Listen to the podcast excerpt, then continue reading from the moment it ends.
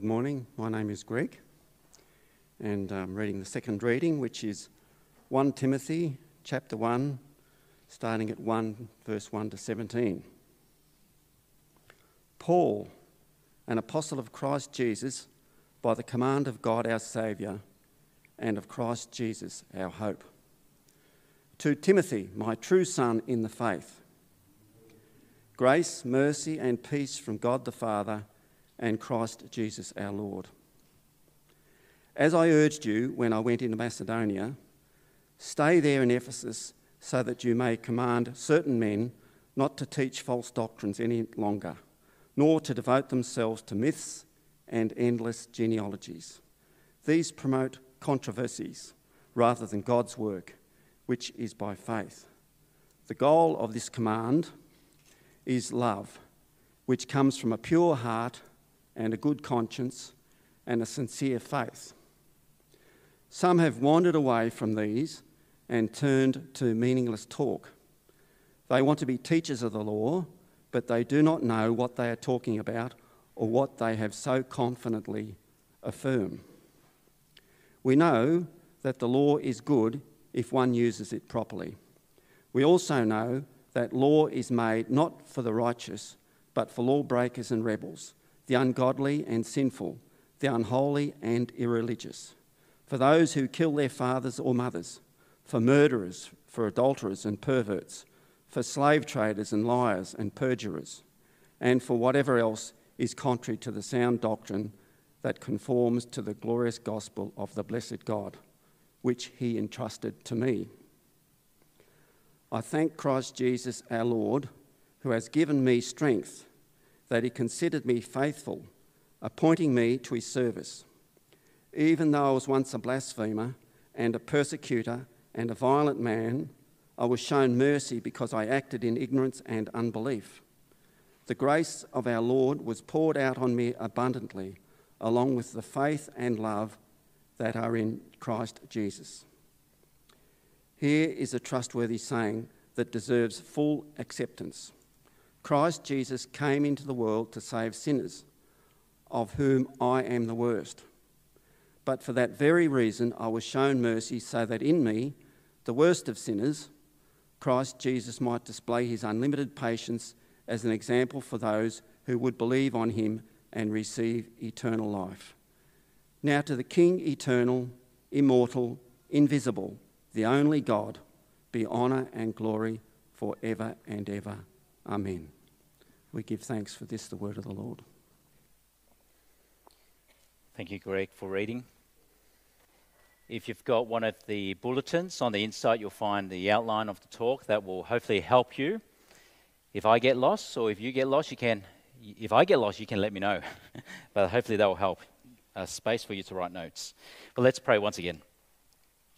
Heavenly Father, we pray that the words of my lips and the meditation of our hearts will be pleasing to you. We pray this in Jesus' name. Amen. Well, this past week I was reading up on the history of our church. And in this centenary booklet, this one here, it was written for 1987. So that was when it was 100 years old. Anyone around in 1987 in this church? A few of us? Yeah, a few of us. Some of us were not even born at that time. But I was reading this, and it's very interesting. It's, it was black and white at that time, no color photos. The ministers, they dressed differently, um, far more formal. Um, and there's also a photo of one of our elders who's still with us in this, so you can come and have a look at his younger face in here if you like. But it was interesting reading this because reading on what one of my predecessors said, at that time, the late David Innes, he said this. He said, The celebration of this centenary surely presents us, the people of St. Stephen's today, with a great challenge. The gospel torch has been passed into our hands now, and the Lord is calling us to see that it burns brightly in our day and generation, and that it is passed on faithfully to those who follow us. It was quite heartening to read. So that was about 34 years ago, because it reminds us of what we are on about. It reminds us of why we are here, why this church exists. Why are you here in this church? And hopefully, it's not because of the scenery, the, the old church building, and just feeling nice. Hopefully, it's not because you're bored at home and this is better than being bored at home. Hopefully, it's not because of entertainment. You find this quite entertaining. Hopefully, it's none of those reasons. But hopefully, at the very center of your reason for being here is that gospel the torch of the gospel, the glory of the gospel, the good news of what God has in Jesus Christ done for our salvation. You see, the church at its very center, at our very core, is not about us at all. It is about the Lordship of Jesus Christ. And unless we have that so explicitly clear and at the very center of who we are, then we're on the path to destruction. I mean, that's what Jesus said in that first reading. You see, the, the road, the path to destruction is wide, but narrow is the gate that leads to life. And so, in one sense, that was the concern of my predecessor, David Innes, many years ago. But it's also the concern of the Apostle Paul for the churches in Ephesus, what we'll be considering. In fact, it's the concern for all churches in every single generation. And so, as we embark on this personal letter to Timothy, it was written by Paul to his young protege, this young minister whom he has discipled for about 14 years. So, Timothy, he took under his wings, trained him, discipled him. They lived together. He taught them. They went on missionary journeys together. And Paul treated him like his very own son in the faith. And Timothy, by this time, we saw in that little quiz, he was about 30 years old, so a young pastor. In fact, many pastors who finish Bible college today, they're about 30 years old. But though this was a personal letter written to Timothy, it was written for the churches. To Timothy, but for the churches and for us today as well. And that same concern, that very same concern.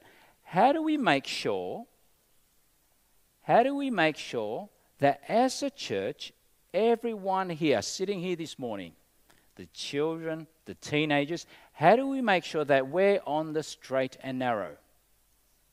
How do you make sure of that? How do we make sure that we are all walking the right path? How do we make sure that what we see here each week amongst us is the evidence of the transforming power of God? We don't want to see just mere sentiments or facade. We want to see real, genuine, authentic gospel transformation. How do we make sure we're all headed to heaven? That's the question. Because unless we are that type of church that Paul wants, we are wasting our time. And so, how do we make sure? Well, in this passage, it's in fact quite simple. Not saying it's easy to do, it's simple in instructions. Because the first instruction is to Timothy stop any and every false teaching. Anything that adds to, subtracts to, dilutes the gospel of Jesus Christ and his exclusive claim, stop it, get rid of it. That's the first instruction. The second one, the gospel of Jesus Christ. Proclaim that, declare that, and live it out. That is the way to the straight and narrow. And so, firstly, we'll look at this passage now. It is to recognize the futility, the emptiness, the danger of false teaching and to stop it. Now, there is bound to be false teaching in every generation. Every generation will have to deal with something new, something different, but it is false and it is wrong. And I'm not just talking about the stuff outside the church. I mean, it goes without saying, isn't it? There are so many false teachings outside the church. The popular, public, major opinion, the opinion, the teachings of, of social media, of culture, of society, which is ever changing, it does not make it right in the eyes of God especially when it comes to how our world views humanity, the dignity and sanctity of human life, how our world views divinity, that there is indeed a God, how our world views morality. There is, in fact, a right and wrong, and an evil and good, and you can call evil evil. And how our world views eternity. There is a heaven and hell. But I'm not talking about the stuff outside the church. Paul here focuses on the stuff within the church. And so the Apostle Paul, he's left his young protege, Timothy, in Ephesus. And he says to Timothy, the clarity of the gospel, the exclusive claims of Jesus Christ are being muddied by these false teachers. Stop them. And so we see verses 3 and 4. If you have a look, if your Bible's open, verses 3 and 4. Instruct certain people not to teach false doctrine or pay attention to myths and endless genealogies. And so, what was their problem? Well, we're not specifically told what they were, these myths and genealogies. But it, were, it appeared that what was filling up the Sunday gathering, the meeting of God's people, the pulpit, the sermons, the home groups, the Bible studies, what was filling that time up were Jewish legend instead of the gospel. Now, back then, there was this Jewish works, this Jewish religious work. It's called the Book of Jubilees. And perhaps Paul was alluding to this. In that Jewish book of legends and myths, it embellishes parts of the Old Testament and especially parts of Genesis and made them into elaborate, fanciful stories, such as angels would take and keep the Sabbath in heaven, or animals used to speak in Hebrew before the fall, but after the fall they stopped or all the names of the children of Adam and Eve and how they intermarried. And there are a whole stack of other genealogies in this book. And so it appeared that Paul was alluding to that, and they were using that to fill up what the church was learning. And why was it a problem? Well, we're told, verse 4. These promote empty speculations rather than advancing God's work, which is by faith. And so, what was happening in this church was that they were taking the church to the wide open road to destruction, teaching them all this nonsense instead of staying on the straight and narrow, which is by faith. I mean, imagine that's what we did in this church. If every Sunday what was taught up here were just the opinions of men and women, conspiracy theories, ideas, and fanciful stories and what filled out our youth group time and kids' church and Christ were just all made up stories. Why would you come? You rather stay home, read The Age, and read Women's Weekly. But hopefully, you see that's not the case in our church. But if we are to reflect on our church for just a bit, in fact, reading the history of our church, it wasn't too long ago. You might find this surprising. So, at the 125th anniversary booklet, reading this this past week, there was a time when there were even Freemasons amongst the eldership. Now, I don't know if you're aware of Freemasonry and what that meant. I won't go into details apart to say that it is incompatible with Christianity. In fact, there's, there's a man in our congregation who shared with me how he used to be a Freemason and moved up the ranks, but saw that it was incompatible with Christianity, and so he resigned his membership. But not going into too much detail there, what it meant was that even within the leadership of this church, a generation ago, there were divided allegiance and divided loyalties. Is my allegiance first to Jesus Christ as Lord and King? Or is my allegiance to some secretive men's club and some belief in a vague, creative, supreme being? In fact, in Freemasonry, they've got embellished stories of Solomon's temple there as well. False teachings come in different forms. And so Paul says to Timothy, now remember, though it was written to Timothy, it was read out to the church.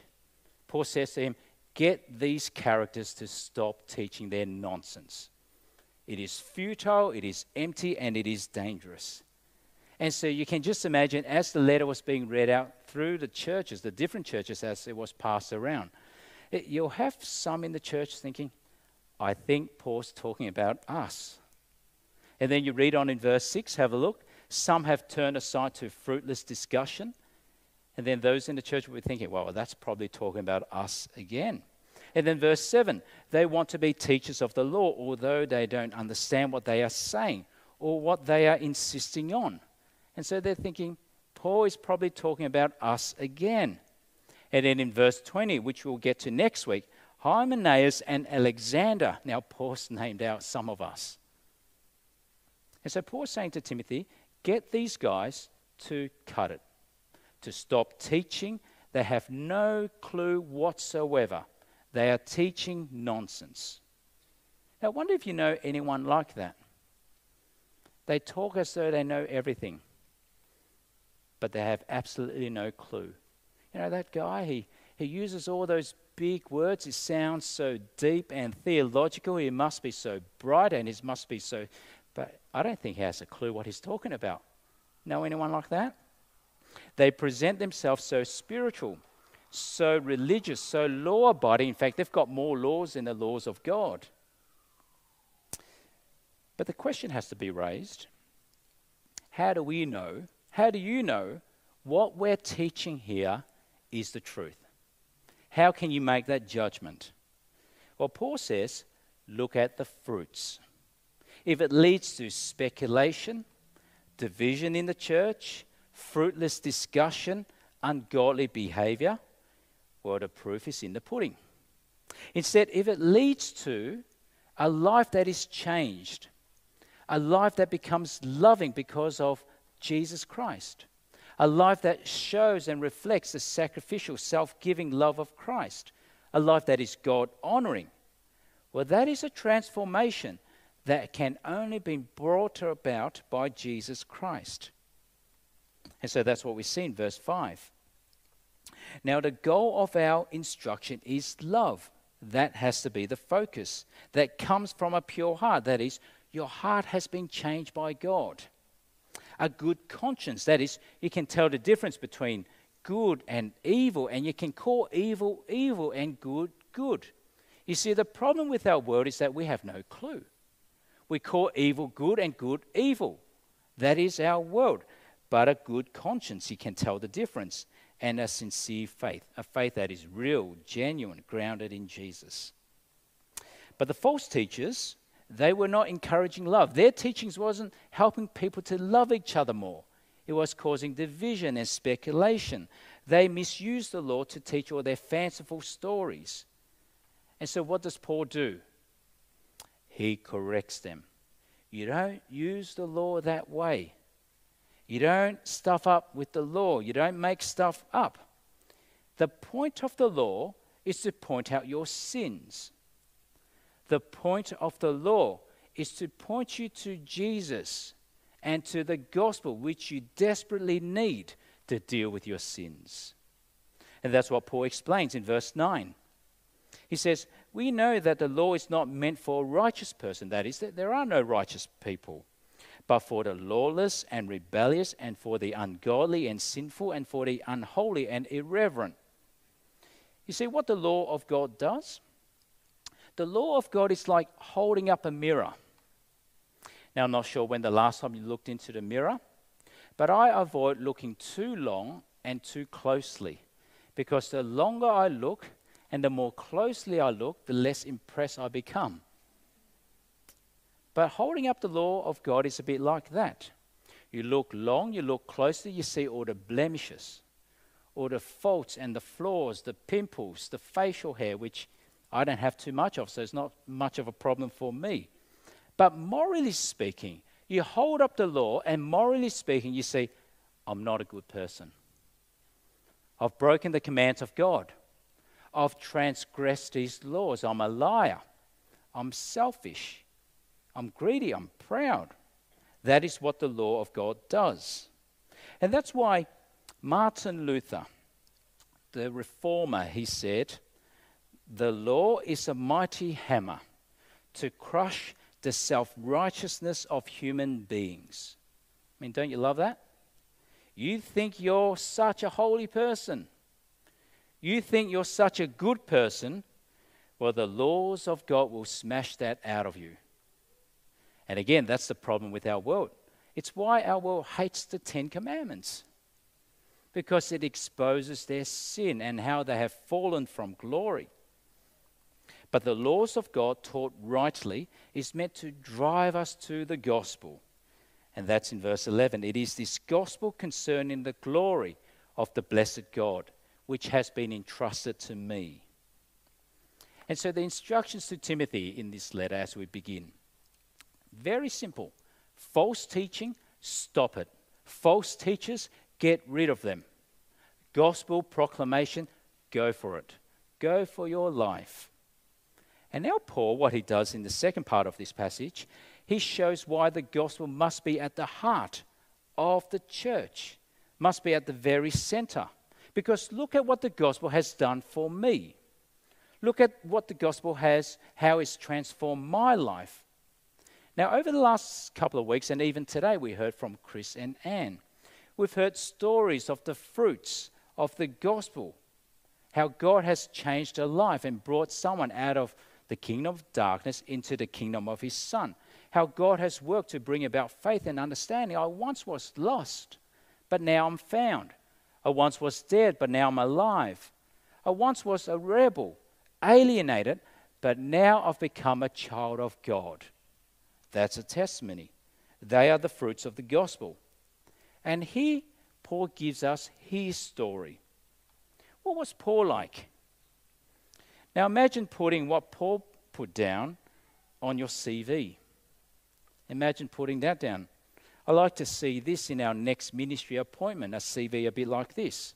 Verse 13 I was formerly a blasphemer, a persecutor, and an arrogant man. You see, Paul thought he was doing God a favor. I'll get rid of these Christians for you, God. They're teaching about this Jesus. It should stop, and I'll put an end to that. Now, what do you think God could have done at that point? When, the, when Paul at that point, or Saul at that point, was giving approval to the stoning of Stephen, the first martyr. Well, he's in the way of the gospel advancing. God could have thought, I'll get rid of this Paul. I'll just get rid of him. But what did God do? I won't get rid of him. He's in the way of the gospel, but I'm going to let him experience the gospel. He's going to be confronted by the risen Lord. And on the road to Damascus, that was exactly what happened. Paul was confronted by the risen Lord Jesus in the brightness of his glory. Saul, Saul, why are you persecuting me? And Paul responded, Who are you, Lord? It is Jesus, the one you are persecuting. And so, do you see what happened to Paul as he shared of his story? God could have got rid of him, very easy, piece of cake. But God made use of him. And we see in verses 13 and 14. But I, re- but I received mercy because I acted out of ignorance in unbelief. And the grace of our Lord overflowed along with the faith and love that are in Christ Jesus. Now you can sense how excited he was in retelling the story of what God did to him. I could have been struck down by God. I'm the worst of sinners. I'm the chief of sinners, he says. God could have got rid of me, but I received mercy. Why? Well, that's the gospel. That's the gospel, verse 15. And he summarizes it. This saying is trustworthy and deserving of full acceptance. Christ Jesus came into this world to save sinners that is it. That is the reason. That is the gospel. It is not about us and what we do. And so our church primarily is not about us and not what we do, but it is about Jesus and what he's done. And in verse 16, this Jesus has demonstrated his extraordinary patience as an example of those who will believe in him for eternal life. Now, note there the extraordinary patience. Why are we not dead? Why is it then when you, that you look around the world and you see people calling evil good and good evil, living such depraved lives, doing what ought not to be done, blaspheming the God of the universe? Why are we not dead?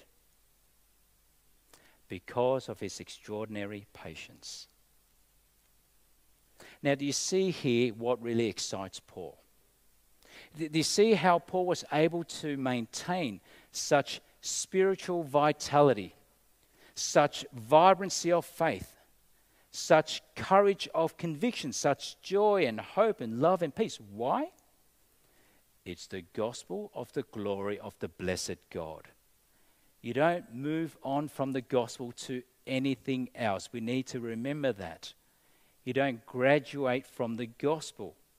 Now, I'm not sure if you've heard people say, I've heard the gospel before, I know it all, I know the story, Jesus died. Yes, I know it. But do you? Because if you do, how can you ever get sick of it? And I wonder whether this might be your experience or whether you've experienced this, or whether it might even be now. You just don't feel as zealous or passionate about the things of God like what you were used to. You've grown a bit cold in your faith. I wonder if that's true for any of you. I remember years ago, I was in youth groups, so I was only a teenager, and there was a season in life where all the youth, only a small group, we were very excited about the Word of God about Jesus, about growing as a Christian, about learning. And I remember one of, one of our friends, this girl, she was also excited, but she asked her parents who stopped going to church. They claimed to be Christians, but stopped going to church. She asked her parents, Why aren't you excited about the things of God? And do you know what the parents said? Well, I used to be like you, but you'll grow out of it. But Paul didn't. And we mustn't. Why? Because Paul remembered what a wretched sinner he was. Look at what I was a blasphemer, but I received mercy. Christ died for me. You remember that you cannot grow cold in your Christian walk. And perhaps as an aside, if this is you now in your life, you just feel a bit cold when it comes to your Christian faith. You feel a bit indifferent when it comes to Jesus Christ. You're close to apathy when it comes to, to church, to praying, to reading the Bible. What do you do? Just walk down the memory lane of your sins, your rebellion, your filth. I was such a liar. I've committed sexual immorality. I've been unfaithful. I've blasphemed the name of God. I live so selfishly. I live for myself. I was so greedy. I damaged so many relationships. I destroyed my marriage. I was such a sinner. But recall, Jesus bled and washed all that away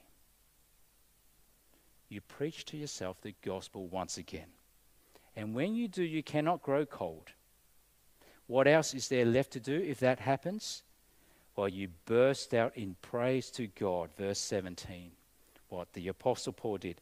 Now to the King eternal, immortal, invisible, the only God, be honor and glory forever and ever. Amen.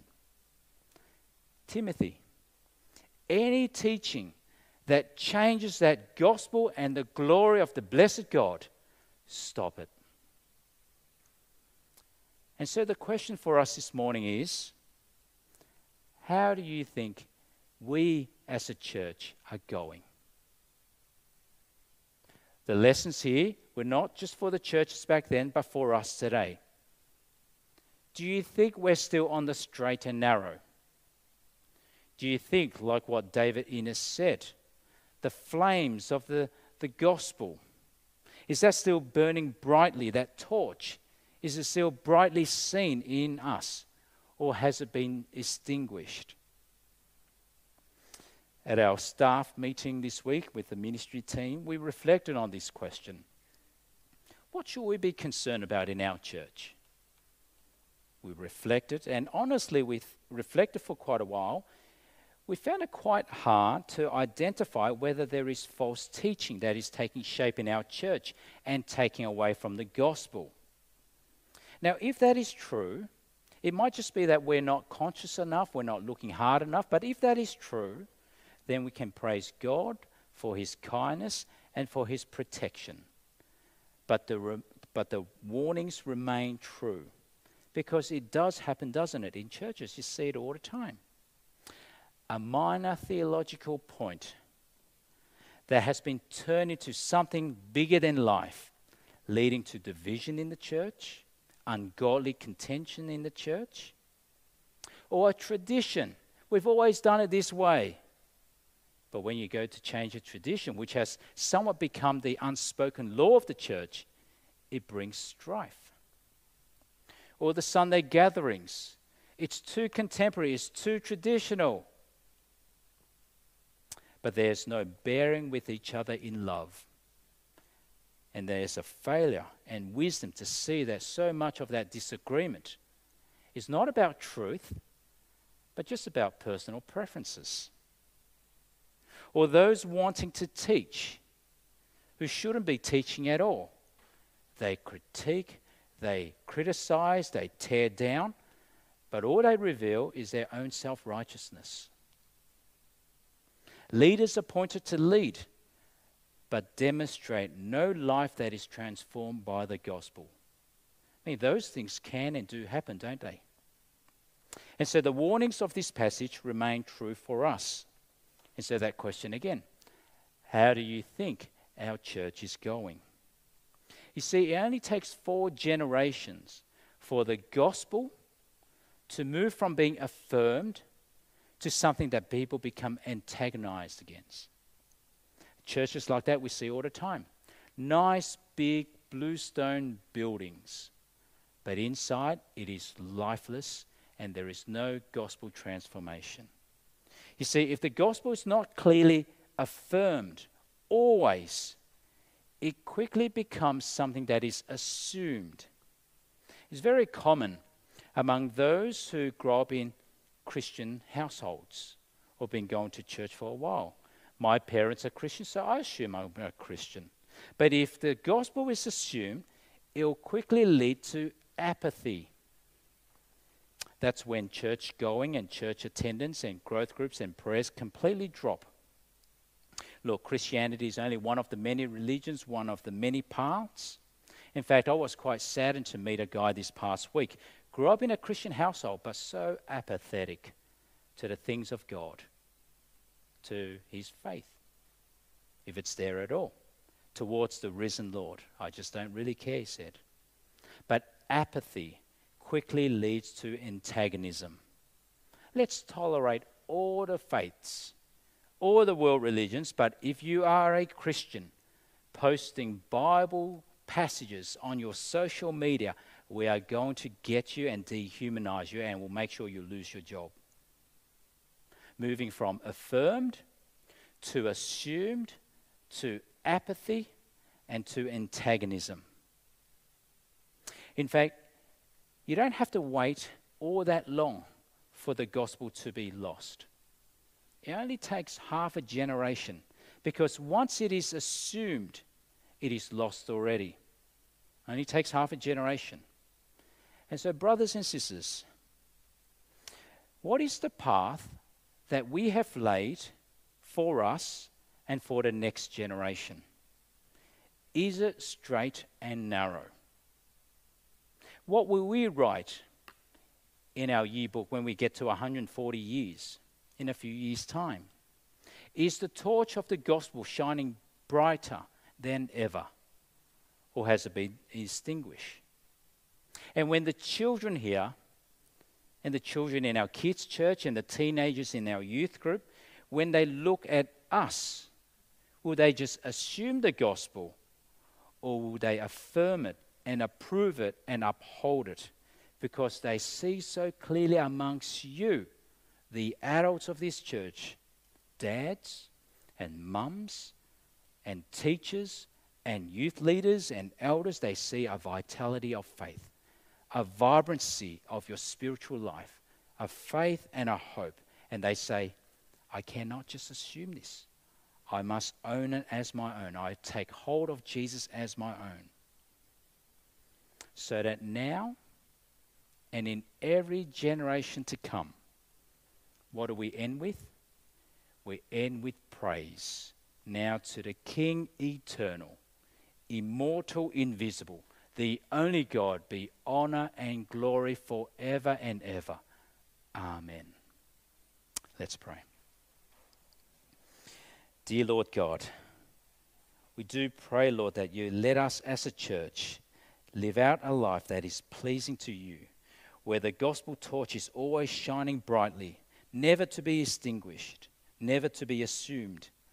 And help us, Lord, to not lose our zeal for Christ, but to love him, honor him, and proclaim him. And we pray this in, Jesus, in the name of Jesus Christ, our Lord and King. Amen.